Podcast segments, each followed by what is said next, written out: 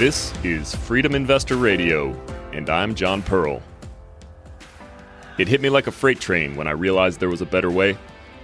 When I discovered that I could take my future into my own hands. When I realized I could invest my way to freedom. This is what I'm working towards. In each episode of Freedom Investor Radio, we will explore the tactics and strategies used by the top real estate investors and entrepreneurs in the nation. We will learn how you can start investing your way to freedom and take control of your life. Thanks so much for tuning in.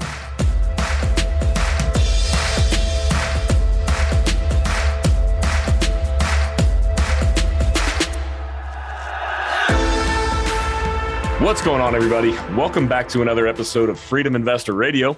I'm your host, John Pearl, and today I am joined by Sean Chuplis, who is the founder of Airworthy Capital. Sean, welcome to the show today. Thanks for having me, John. Yeah, absolutely. So, so Sean, I'm going to pass it over to you. If you could tell us a little bit about yourself and what you're doing, and kind of give us the high level about how you got there. Yeah, kind of my background. I spent a lot of my background in the military. So I've been flying since I was 18 and had a lot of experience trading my time for my career or time for money. And after getting out of active duty and not being able to immediately enter in the airlines, which is kind of like the natural progression for people in, you know, the pilot space, I started thinking about other things. So I had gone to school, I'd got my MBA, and I started really thinking about like other ways to sustain myself and make money if I wasn't doing the traditional airline pilot job. So I started hitting the multifamily circuit, going to meetings, talking to people, and really like understanding the power of, you know, passive investing and not just trading your time for money, but actually either building businesses or investing in properties. They're going to pay, you know, passive income literally while you sleep. And that's kind of like my entry into it. I've since gone on the, the traditional route. I'm a pilot for a major airline. And that kind of started me to founding my fund, Airworthy Capital. A lot of the people that I serve with in the military and a lot of the pilots I fly with don't really have access to the kind of deals that I've been seeing for 10 years because I'm plugged into these networks. I've been doing multifamily. So I'm kind of trying to bring opportunity to these sorts of projects and investments to people that I work with and fly with and trying to do like a bit of an education piece as well. But that's kind of my motivation for starting the fund and, and the journey that led me there. Got it. And so I understand you've invested, you had a number of single family properties. So why the jump to commercial real estate as opposed to the single family stuff? There's quite a few reasons for that. One, I really started thinking about, and this is like one of the more powerful concepts I've ever come to realize like, what is my return on time? What is the best value for me to use an hour of my time. And if you're doing anyone who's done single family, I mean, that can eat up a lot of time and it doesn't really scale. So for that same amount of time, maybe you can be managing a multifamily or now what I'm doing is self storage. And I feel like that's scaling a lot better. I'm able to get a lot more return on the time that I put into it. I can almost do the same amount of time for a, single family development or, or an acquisition as I'm putting into, you know, an entire self storage facility. The second reason is being a landlord during COVID was really hard. I've had tenants that I had for a number of years that had lost their jobs, had families. And when you're dealing with people's livelihood, you know, the place where they sleep, where they raise their family, and to be in a position that a lot of people were during the pandemic, where I still had mortgage payments to make, but the people that I was renting to had lost their jobs and weren't able to make the rent payments. It's just, it's a bad position to be in. And I'd rather be in something that's a little less emotionally involved and basically makes me able to sleep better at night. And so self storage is kind of it for me right now. It's, you know, we're just dealing with people's things. It's not very emotional. You can kind of be less emotionally biased towards it and kind of look at it a little bit more objectively. So that's kind of where I'm headed. Got it. And so I am also very interested in the self storage space. I've been doing a little bit of homework, talking to more people, hearing more about it. And as mentioned in the, you know, before we hit record, I'm big on trends that I notice, maybe not the traditional trends, the data driven trends, but just things I notice. Like the reason why I got into multifamily was because it seemed that a lot of folks were eventually hitting critical mass in single family and then transition into multifamily. And I can't say the same about multifamily to self storage, where most multifamily investors are going to self storage. But I personally have noticed a lot of people that I respect in the multifamily mm-hmm. space getting over into self storage. So you covered a couple of the items that you really like about self storage, but what are some of the main differences that somebody who is traditionally investing in multifamily might see if they were to invest in a self storage deal? For me, I think self storage just has a lot fewer variables. So if you look at a multifamily deal, you might be like, okay, this is going to be a value play. We're going to reposition this. We're going to refurnish all the units. You know, we're going to do makeovers and we're going to put in a lot of capital expenditures. In self storage, that's not really a thing. Really, all you're looking for in self storage is an operational efficiency. So everything is hyper localized. You're looking maybe within like a five to 10 mile radius. And all you're trying to do is make it easy for people that are looking for storage to find your facility and get from I'm interested to I'm rented and also make it a safe place to rent. So just think about lighting and, you know, gated access or something like that. So, you know, we're, we're not worried about the buildings kind of falling down or maintenance because most of them are just concrete and, you know, metal roofing and it's, it's going to be there for a long time. So a lot fewer variables. And the other thing that I, I like too, especially as we're in a period right now of high inflation, a lot of things changing, the, the rents basically adjust every month. So we can quickly react to uh, inflation. And on the downside if you have someone who's non-performing i mean there's places you know states where it can take months to get a bad tenant out and there's lots of legal processes and fees. And now you've got that opportunity cost where you know that unit was not available. With self-storage that looks like something like 45 days and you're not even doing it yourself. There's so many companies that will go and do the auction for you. And then maybe 45 to 60 days that tenant's out you sweep out the old unit and then a new one's in. So it's just it's a lot simpler and a lot easier to wrap your head around. And the better you can understand a deal i think the better you can see opportunities and, and, kind of what's a good deal and a bad deal. And so that's that's what i really like about it. Got it. And what type so say for example you know multifamily you're looking for certain characteristics in a market that you're going to be investing in you know jobs a lot of jobs coming to the market population growth migration patterns do those same sort of things apply when you're looking at a self-storage deal or is it a little bit different the same macro factors definitely coming into play you're looking for a place with you know economic growth where people are moving to where people have a little bit of expendable capital to kind of spend. But what's a little bit different is a lot of it's just kind of a math equation. Like you're looking for so many square feet of self storage per people within like a five mile radius because the behavior pattern for most people is they're going to search for self storage facilities and whatever's available and convenient to them on their drive to work or wherever else, that's where they're going to go. So it's really your competition is hyper localized. And so you can really understand these, you know, obviously you want, like I said, the macro factors to make sense. You don't have a max exodus of people from your market, but after that, it's really much more focused on your five mile radius and looking at who your competition is. For example, when we go and evaluate deals, we do the kind of the secret shopping and we'll shop every other facility around us within a few miles. We'll see how much they're renting for, what their occupancy rate is, and then you can kind of get a good gauge of what your competition is, how much they're filled up and, you know, where that market lies. Got it. And what about the actual business plan. You said you were looking for operational inefficiencies and you kind of covered that a little bit. Are there any capex projects that you're actually doing?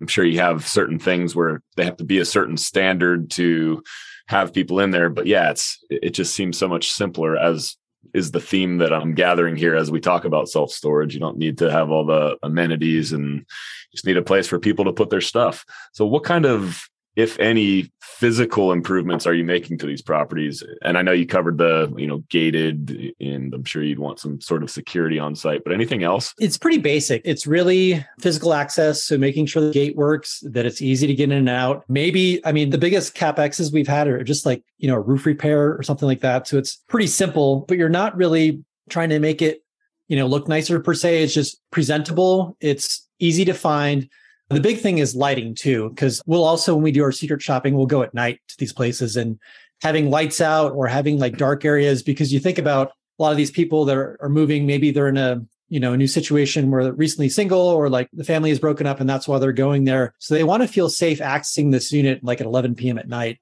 So lighting is a big thing. But to speak to the first part of your question, the operational efficiencies, I just think about it from like a user standpoint. Like, okay, some of the places that we've acquired kind of have you know, like a dated way of getting entry into that place. So you go, you interact with the desk person, maybe you fill out a paper contract, write your check for the first month's rent or whatever. We try to make it the fewer touch points as possible from I'm interested to I found this self storage facility on Google to I am now into my self storage unit. And I've already gone through this whole onboarding process where I can get access through a lock. I can set myself up in auto pay and I can do that all on the app right after I just, you know, click the ad for the facility. So the, the easier you can make that for people, the easier it's going to be for them to come in and rent from you. And that's really where you, you see a lot of the efficiencies. Wait, so I just want to I want to make sure I understand that correctly. So somebody could become a tenant essentially without even being to the property yet. Is that what you're saying? Yes, absolutely. Wow. And that's wow. kind of what we go for because a lot of the properties, the facilities that I've been managed with are remote managed. We don't have anybody physically on site 24 7. So someone can go on the website, click through, you know, get their rent for the first month and get signed up with a credit card without actually even ever being there physically. Wow. If you guys can see me yeah. right now, I'm smiling. This is amazing stuff. A lot of light bulbs turning on in my head right now. yeah. Okay. So, what about like asset classes? I know there's different types. I know a couple of mutual connections that we have. I've seen the deals that they're closing on, and I've seen, you know, there's climate control, there's all sorts of different ways. What type of assets in the self storage space are you focused on? I've done both. The first deal I closed was earlier in the year, and that was a Class A. It was a really interesting project. It was actually an old brewery in Galveston where this developer had bought a bunch of the buildings near that site and then converted this old brewery into a self storage facility. And the good thing is, Galveston, Texas, you know, hurricanes are a big thing. So what he did is raised everything eight feet above the ground. And then, you know, basically all the self storage is in a concrete bunker. So, I mean, talk about like a safe place to store your things. Like that's where you'd want to be if a hurricane hit, because that's probably the sturdiest building on Galveston Island. So that was a class A, some also class B and C. And there's been a mix of climate controlled and also like outdoor ones. A lot of the class A climate controlled, you're going to see your, your bigger names that are, you know, the more nationally syndicated ones. And those are your competition. But like I talked about kind of in the beginning of our conversation, it's really all about, you know, your hyper localized competition. So who's within five miles of you? So do you have another climate controlled facility within five miles? What is their capacity like? Are they already rented out at 90%? Okay, maybe there's room for growth or whatever's not being served in your local area there. So wouldn't say focus so much on just one particular class, but what classes are being underserved in that micro market that we're looking at. Got it. And when you mentioned Galveston, the first thing that comes to mind is insurance. Is there any difference and I keep going back to the multifamily comparison because that's what myself and a lot of the people listening to this are more familiar with. But is the insurance premiums are they any less than they would be for say a multifamily property just due to the nature of it, or is it still pretty similar? There's actually less insurance premiums too, and there's also some value add things you can get. Like you can offer as a service people to get their own insurance policies on what's stored there, and that's you can kind of be a broker for that.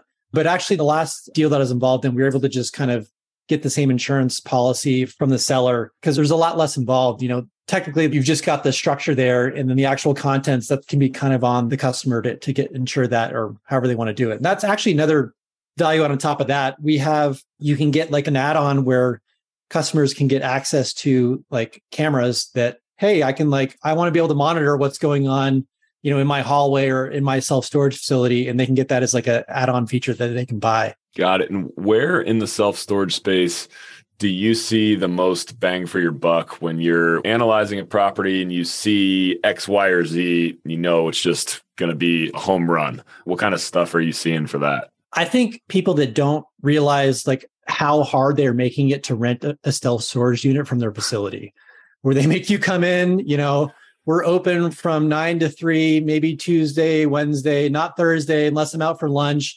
And if you especially now it's you know 2022 everyone uses their phone. They don't want to go through all this hassle. And if you're making it hard for someone to rent from you there's a lot of hoops they have to jump through or you're not automating rent collection you're leaving a lot of money on the table because people are, are just going to go to the next place up the street where they can click through on their phone and rent from there without even having to interact with somebody and you know being more efficient. So that's the biggest value add someone that has really dated kind of customer intake policies and might be just be sitting there at a desk a few hours a day and that's the only way someone can get service you can go in there and really increase the way that they do business efficiently and really raise the occupancy rates that way.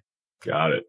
Ah, it's fascinating stuff. And what is the, as far as the property management side of the house? I've heard that it's, you've even mentioned it's much less cumbersome on the self storage, but just kind of talk about what the day to day like is, or the, you know, the amount of people you need on site for a typical self storage facility you're dealing with? Most of our deals, actually, we don't have anyone on site full time anymore. So we'll have maintenance personnel that are, you know, just contractors that'll come and maybe we need a repair on a gate or we need to check a door or when we have a move out we have someone just kind of like sweep out the unit but otherwise we use a lot of third party management.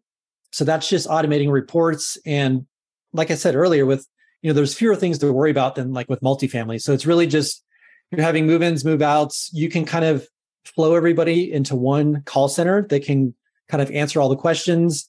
And you can really open up the hours that you're available. So there's not a lot. I mean, for the ones we're doing, we don't even have anybody there on site, and people can kind of just you know get their way through the app. And then we're able to kind of like monitor things too through like one centralized portal. Like, okay, these are our move-ins, these are our move-outs. This is the kind of units that are being rented. You know, this is maybe we should do price adjustments here. Um, so I think it's like a lot easier to conceptualize as well. Got it. And so pivoting a little bit I want to talk a little bit more about just the syndication side of it in general. So, what was your experience like? Did you invest passively in self storage before you got involved on the general partner side, or did you just jump right in? I know I've heard there's so many similarities that the learning curve is so small. What was your experience like for that? My first deal was a, a GP. I've been a GP before in multifamily, and I really wanted to learn how things worked and kind of get in and, and get a lot of exposure and understand it. So that was my first deal was a GP. And the next one, I think going forward, I will continue to be a GP. I just, I like the way that the partners that I've invested with, where we all have different backgrounds. Like my background, you know, a little bit of military. I run an electronics company. So I really understand like online advertising and the customer experience and, and how to do that. And then we have people that are, you know, come from different aspects of business. So uh, it's really fun to be involved in those conversations and have us like, hey, here's a problem. Like a recent problem is we just have a door that people keep like propping open and it gets damaged or you know gets left open. We don't have someone sitting there at the desk and just talking about, hey, what are some different ways we could approach this so we're not incentivizing people to prop this door open and kind of you know circumvent this. So it's really interesting to see like people like coming from different aspects of real estate, like what they would suggest or how they'd go about that problem. But yeah, I think I will continue to be a GP for the majority of my self storage deals. It's honestly, it's not not a lot to deal with, and we're really most of our conversations are about okay, here's where our occupancy is at. Here's the move outs. Here's the reasons. Here's like the specials we're doing, and here's our lead funnel. So here's how we're attracting new customers. This is what our pay per click ads look like. This is you know what the market looks like. So it's it's a lot fewer things to talk about. Got it. I love that. Well, I am convinced with self storage. So just shoot me over the sign up sheet when we're done with this and. we'll do. I want to pivot again. I want to talk about crypto a little bit. I understand yes. that you've done a crypto startup. Is that something you're still actively involved in, or give us a little bit of background on what that looks like? Yeah, I've been involved in crypto since 2013. My undergrad is computer science. I'm a nerd. I've got a lot of nerdy friends. I love tech. I like money. And so like the confluence of tech and money is pretty much crypto. And so I was mining crypto back in 2013 and I've been involved in this space in a few different cycles now. But my newest, my startup here is really involved with the problem of digital inheritance. So I've been burned three times, and a lot of people have been burned recently with you know the centralized exchanges going under like Celsius, and they've really learned the meaning of the phrase "not your keys, not your coins." And I learned that for the first time in 2014. There was an exchange called Cryptsy based out of Florida, and the owner got hacked, moved to China, and I can you know crypto is a public ledger. I can see what happens on my wallet. He drained my wallet and the wallets of many other people and to the tune of like hundreds of thousands of dollars of current day value. And so that was one of a few times where I got burned. And so after that, I don't have anything on centralized exchanges anymore. I have everything on a cold wallet, you know, people ledgers, there's different kinds of ways to do that.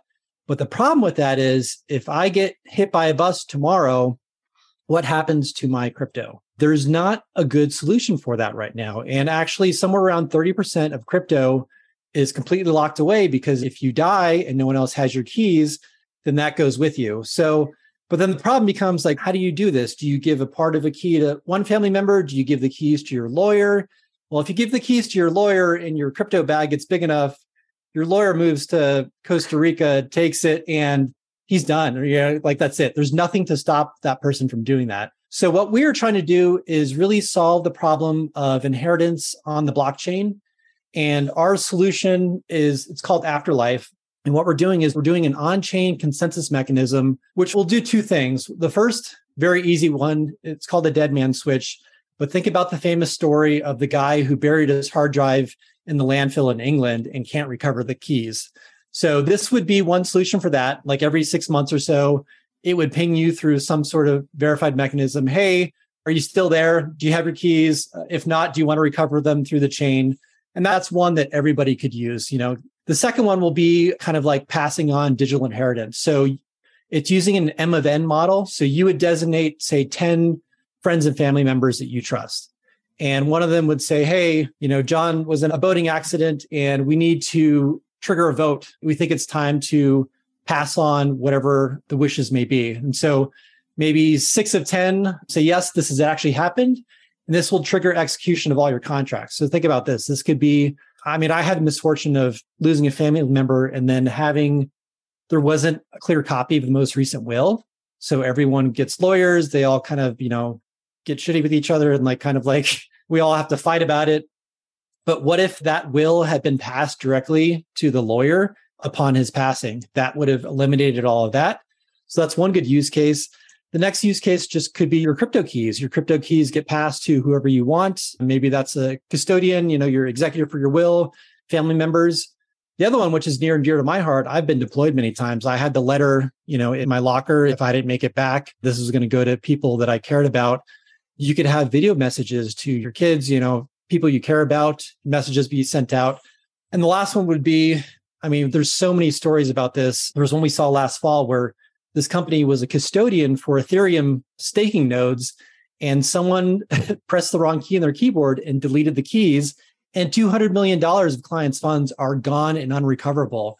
So maybe the CFO, the CEO, and a few other people all have like kind of this shared access to recover these keys. So one person can't press the wrong key on a keyboard and wipe out $200 million worth of funds. So that's kind of our big idea, but we want to make this accessible to everybody. So this the first use case is going to be on an iPhone.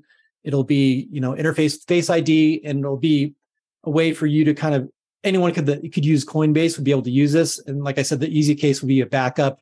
But then after that, we'll get into more of having like a, an inheritance type of model. Uh, That's super interesting. I thought about this issue. As mentioned, I got into the crypto scene a couple years ago April, May, June, somewhere in there, 2020, right at the beginning of the last big boom cycle. And as my bags started to grow, I started to think more about that.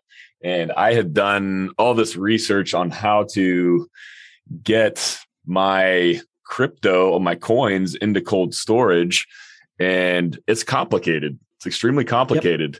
Yep. And for somebody that hasn't done that research themselves, and they don't know you didn't leave detailed instructions which there's other issues with doing that it's an extremely complicated process so love that you are that you've identified that problem and are bringing together a solution for it. So is this made possible? Is this all through smart contracts that all this stuff is able to happen? Yes this will all be made uh, possible through smart contracts using solidity which is basically the smart contract language of ethereum. And our goal is to be chain agnostic so we could operate on any chain because no one knows that there's not going to be one chain to rule them all. The future of crypto is going to look like a lot of chains talking to each other. We would like this to be able to live on whichever, you know, blockchain someone is using and be able to have assets on different blockchains. Got it. And is this going to be so I have invested in crypto, but I'm still, I'd say, not by any means an expert in the understanding of how it works behind the scenes. Is what you're doing going to be backed by a coin, or will coins be available to purchase and support what you're doing? Is that something that's in the realm? Yeah, we're going to have our native blockchain. So think about, you know, there's a couple of different ways crypto is useful. Bitcoin is supposedly a store of value because there's a finite supply, and that's why it makes it valuable, kind of like gold. Ethereum, on the other hand, is a different play. It's useful because you need ETH to do transactions on ETH. And then the fact that you can do transactions is useful part of it. So ours will have a native token that you'll need to basically store your wallet or your whatever file you're doing. You'll also need some of that coin to trigger a vote. You'll need some of that coin to participate in a vote. And so the coin is going to have value by the usage of that ecosystem. Got it. Now, that's a fascinating use case. I love that you're doing that. Sean, we're running out of time for questions. So I wanted to ask you the question that I ask all of my guests. And that is uh, for a quick background, I work at Diablo Canyon Nuclear Power Plant on the central coast of California. It's set to shut down over the course of the next few years. And I've made it my mission to replace my W 2 income with income from real estate investing.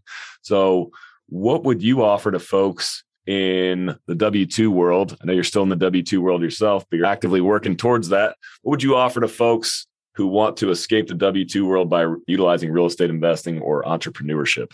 I would say, first off, you're in a very privileged position because you have the opportunity to fail and fail again and fail again, and then maybe succeed on your seventh time. I've run maybe 12 small businesses, and I'd say maybe two of those became profitable. But the opportunity you have as a W 2 is when you fail, do something, don't be afraid, but make sure you have the opportunity for it to not work and you be able to go on, go to work the next day and try the next thing. So don't be afraid of that. Make sure that you're not over leveraging yourself or getting in too deep where the idea that you're testing or what you're doing, you know, you should be able to depart with that money the next day and not lose any sleep.